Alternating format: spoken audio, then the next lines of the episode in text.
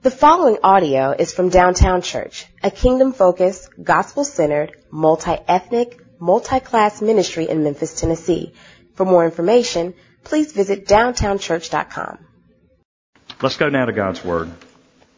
The Gospel of Jesus Christ according to Luke, chapter 1, beginning at verse 5. In the days of Herod, king of Judea, there was a priest named Zechariah of the division of Abijah. And he had a wife from the daughters of Aaron, and her name was Elizabeth. And they were both righteous before God, walking blamelessly in all the commandments and statutes of the Lord. But they had no child, because Elizabeth was barren, and both were advanced in years. Verse 26. In the sixth month, the angel Gabriel was sent from God to a city of Galilee named Nazareth to a virgin betrothed to a man whose name was Joseph of the house of David. And the virgin's name was Mary. And he came to her and said, greetings, O favored one. The Lord is with you. But she was greatly troubled at the saying and tried to discern what sort of greeting this might be. And the angel said to her, do not be afraid, Mary, for you have found favor with God. And behold, you will conceive in your womb and bear a son, and you shall call his name Jesus. He will be great and will be called the Son of the Most High. And the Lord God will give to him the throne of his father David and he will reign over the house of Jacob forever. And of his kingdom there will be no end. And Mary said to the angel, how will this be since I am a virgin? And the angel answered her, the Holy Spirit will come upon you and the power of the Most High will overshadow you. Therefore the child to be born will be called holy the Son of God. And behold, your relative Elizabeth in her old age has also conceived a son.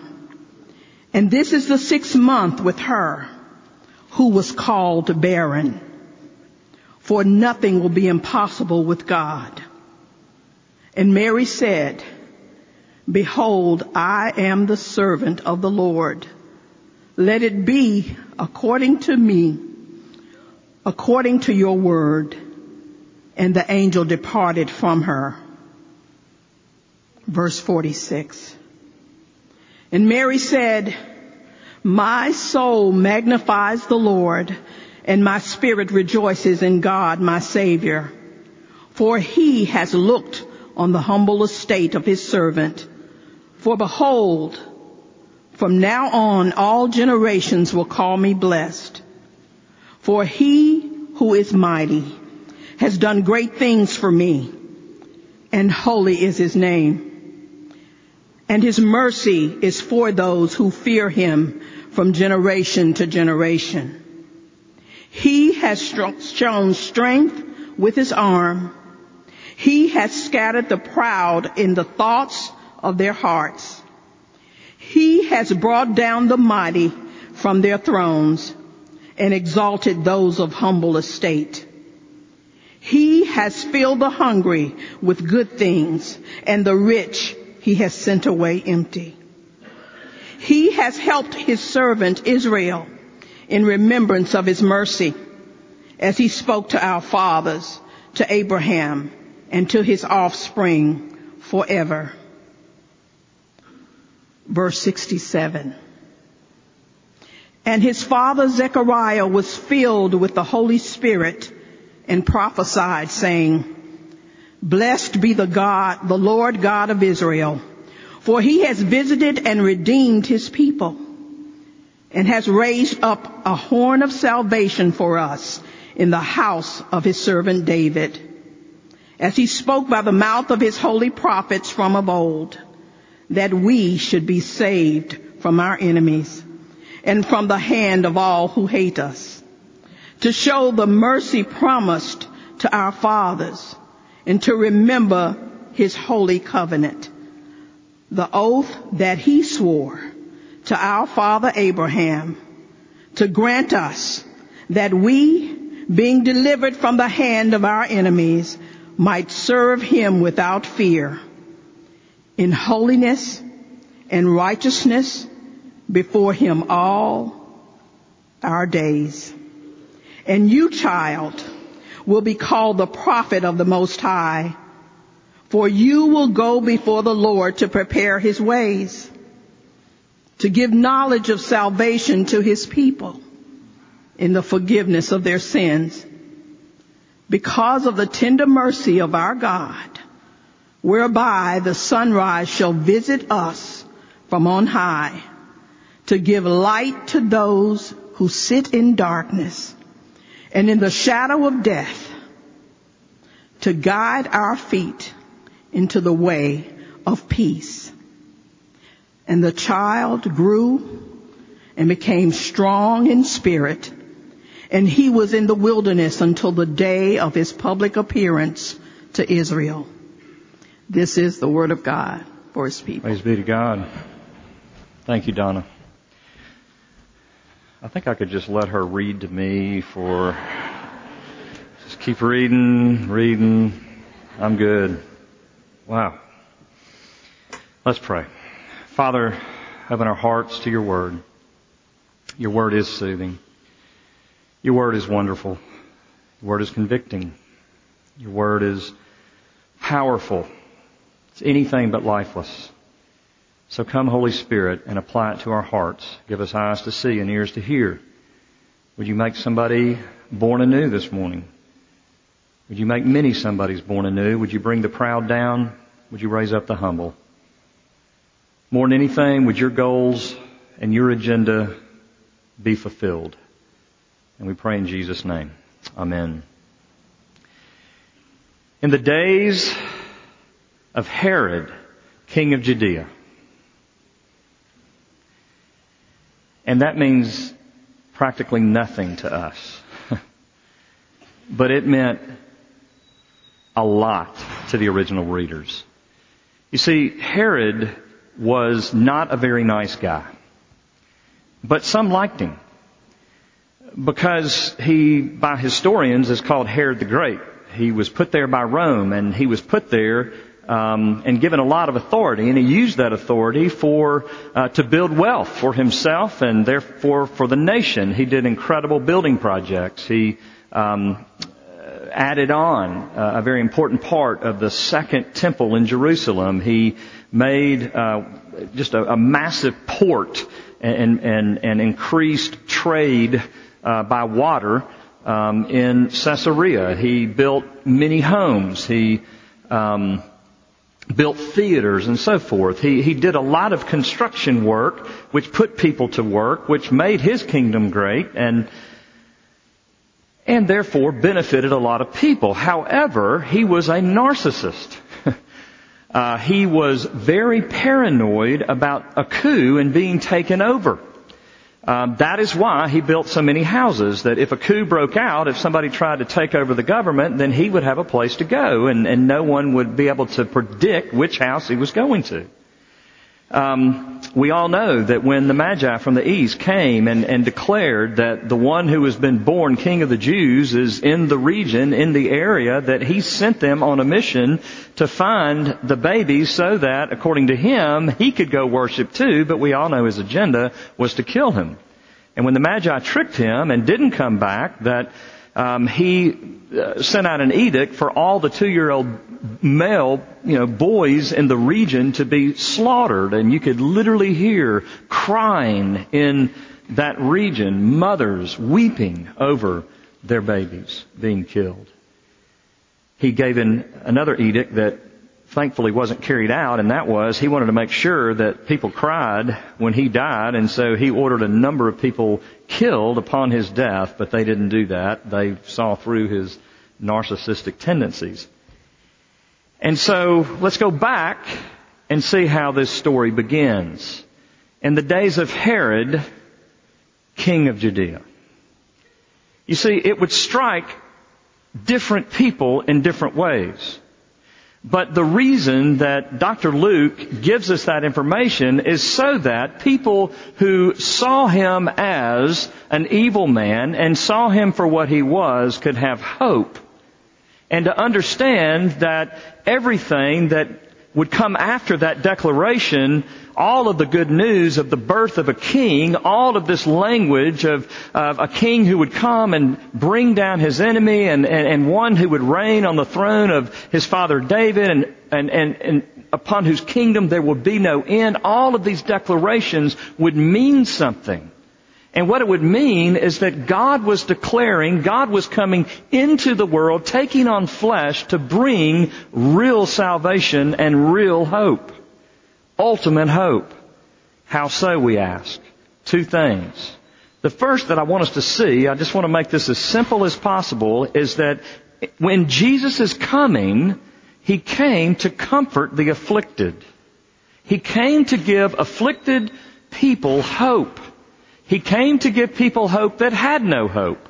And so, let's look at it. I don't know if you uh, have read the book, The Lion, the Witch of the Wardrobe. Now we, there's actually a movie. There used to be a horrible, you know, rendition of the movie. Now there's a pretty good rendition of the movie. But The Lion, the Witch, and the Wardrobe. Many are familiar with that story, but for those that are not, it, it's a story written by C.S. Lewis, and um, there are four children who um, venture into this wardrobe, which is a closet, but, you know, it hit me in the first service. A lot of people still do have wardrobes, especially if you live in Midtown where there are not many closets. And so you buy a wardrobe and you can go to the, the back side, go in, and there's a back of the wardrobe. Well, these children were playing in the wardrobe and they came out the back side and they entered this magical land called Narnia. And the very first thing that is mentioned, the very first thing that they notice is that they are cold. And that is Lewis's depiction of a fallen world. And it's brilliant. Because we all want to escape the cold. the cold is bitter. The cold is not something you want. I mean, you want it cooler when it's 105 degrees in, you know, Memphis, Tennessee and 98% humidity. I mean, yeah, we long for, but we all know that we can't live out in the cold. Uh, we can't survive the cold because it's brutal and cold kills. It doesn't breed life. Now we can take refuge from the cold, and those who have uh, the the most resources can take the most elaborate refuge from the cold. But ultimately, the cold is something all of us have to deal with when it's winter, and that's the picture of the fall. And in the days of Herod, king of Judah, those words depict the winter of the fall for all time until Jesus returns. There will always be someone seeking our harm and not our good. There will always be forces, forces of darkness, forces of cold that are there to harm us and not give us life. They want to quench life out and deter especially the worship of God. And yet we see in Zechariah and Elizabeth that God comes to them in the midst of a specific kind of winter. It's called barrenness. We see it in verse 7. Elizabeth's womb was barren. Now you gotta get this picture. Barren doesn't mean that they were, you know, she was having trouble getting pregnant. That's something totally different. When you're barren, you've stopped trying to get pregnant. You've given up hope of ever being pregnant. You have said, I am barren. I will never have a child. And that is where Elizabeth was. And that is where Zechariah was as her husband. And she was the reproach of all the women in the town because of it. Because everybody assumed back then that if you didn't have children, then God must be judging you. There must be something, where you were kind of an outcast in the city. But notice, in the midst of the barrenness, we read in verse 6, and they were both righteous before God, walking blamelessly in all the commandments and statutes of the Lord. Now get this picture. You have a woman whom hope and life has basically passed by who is walking righteously in Christ Jesus. Do you see the contradiction and the beauty? You have a woman who should be blaming God for the condition of her life, and yet she is worshiping God and obeying Him. Instead of saying, look at my life, I don't owe God anything, I'm just going to live the way I want to, she says, even though my womb is barren, I know that you are God and I praise you and I praise you alone. And that is beautiful. Because you see, it is hope in the Lord that is the essence of righteousness. Do you want to know what righteousness is? It is waiting for the Lord when it's hard to wait for the Lord. Psalm 37 and verse 9. The evildoers shall be cut off, but those who wait for the Lord shall inherit the land. Another translation says, the righteous wait for the Lord. The wicked are cut off, but the righteous wait for the Lord. Righteousness is waiting for the Lord. It's not giving up on Him. It's waiting for the Lord when circumstances are bad and, and you can't change them. It's waiting for God to do something, but your faith is not conditioned upon Him doing something. It is different from the thief on the side of Jesus who said, Hey, I believe you're God, but I really believe if you get me down from this cross. That's not him. It's the one on the other side who says, hey, you're righteous, you're holy, we're worthless, we're guilty, and, but you don't deserve what you're getting. We deserve what we're getting. And Jesus looks at him and says, you get it. You see, you get it. You're, not blaming me for you being on the cross, and you, you know that you're guilty. You know your condition, but you're lifting me up. And that's faith. And so I ask you this morning, are you experiencing that reality? Or are you letting some circumstance in life dominate your hope in the Lord. And then, when God, in His kindness, expresses His kindness to her by making her womb fertile, notice what she does. Verse 24 through 25. For five months, she kept herself hidden, saying, this is so bizarre, saying, thus the Lord has done for me in the days when He looked on me to take away my reproach among people. So one of the specific and peculiar trials that she was having is that every time she went out in public, every time another woman in the village would look at her, she would feel the judgment of her barrenness. And God makes her pregnant, and what is the first thing you would do, women?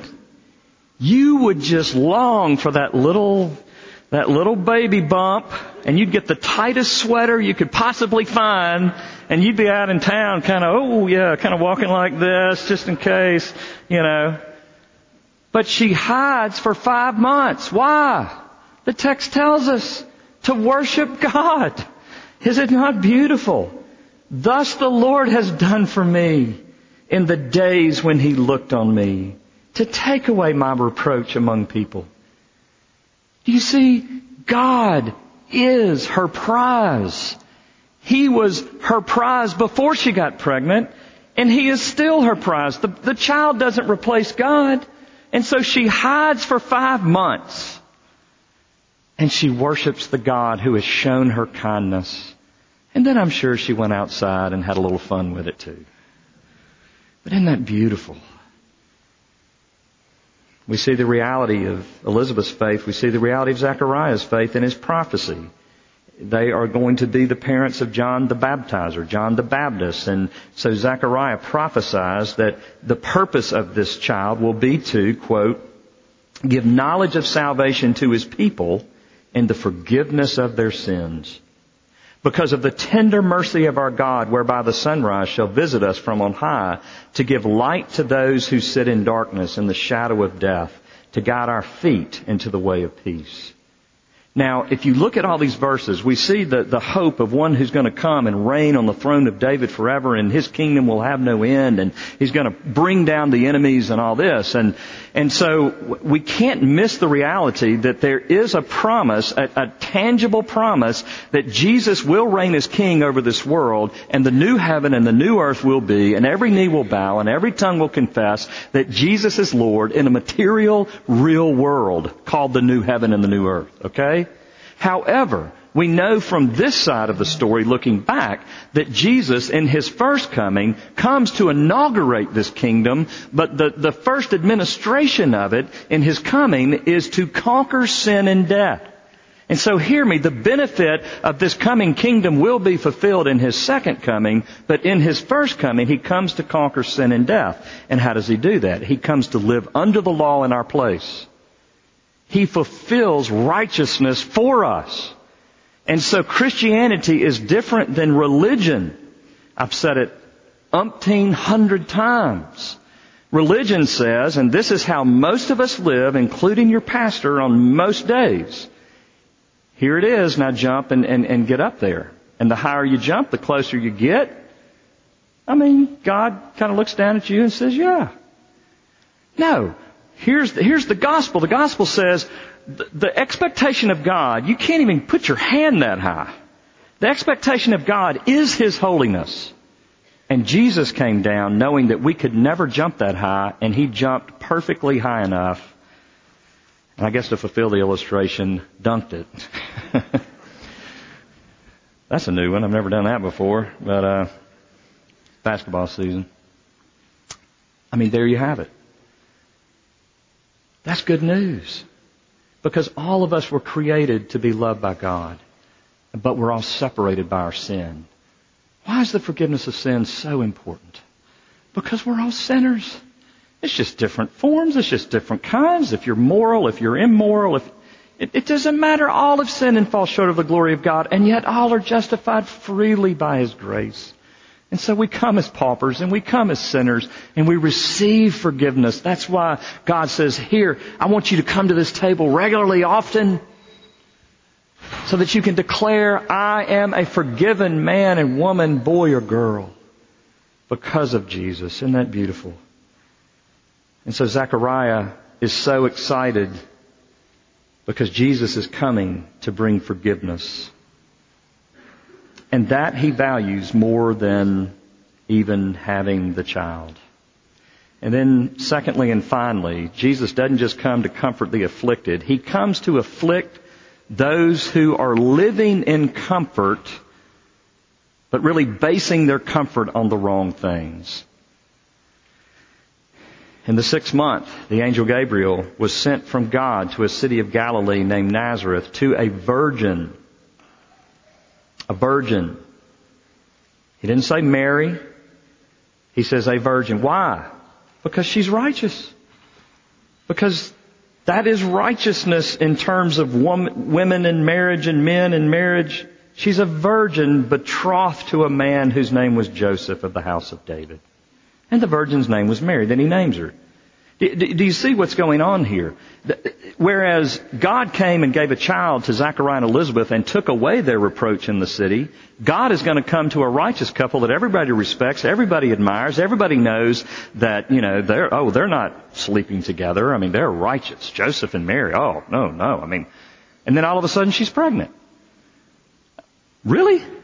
Yeah. That's what God did. And he doesn't explain. He sends an angel to Joseph to say, hey dude, she really is. It really is my child. Uh, you gotta stay with her. And he's thinking, you know, nobody believes it. Maybe Elizabeth, but nobody else believes it. And so she now becomes the reproach. And do you see any self-pity? No. Jesus comes to Joseph and Mary and life gets messier. You need to hear that. If you're not a believer here this morning, don't hear this preacher saying when you come to Jesus, life is all just going to be glorious. It's going to get messier. It's going to get harder. Because to come in relationship with Jesus means that you begin to follow Him. That's what it means to be a disciple at its purest form. I now follow you, Jesus. You now tell me where to go. You now tell me how to live. You now tell me what to do. That's the relationship that we have now. He's God, I'm man, I'm the creation, He's the creator, I'm the redeemed, He's the redeemer. I mean, this is the relationship we have. It's not a, a we're buddies. He's my friend, but oh, He's my friend because He's God. You see it?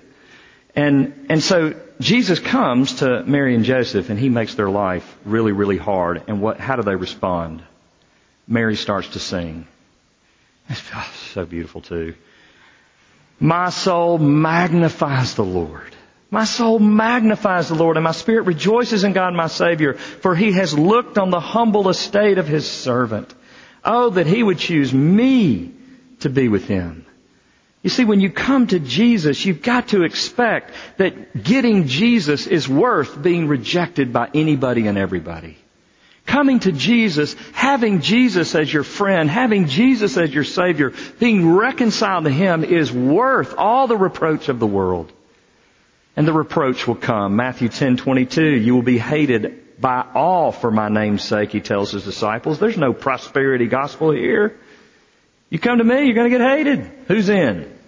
I mean, that was his, that was his evangelistic message. But the one who endures to the end will be saved. I tell you, we've been through some stuff, church, haven't we? We've been through some stuff. I've been through some stuff.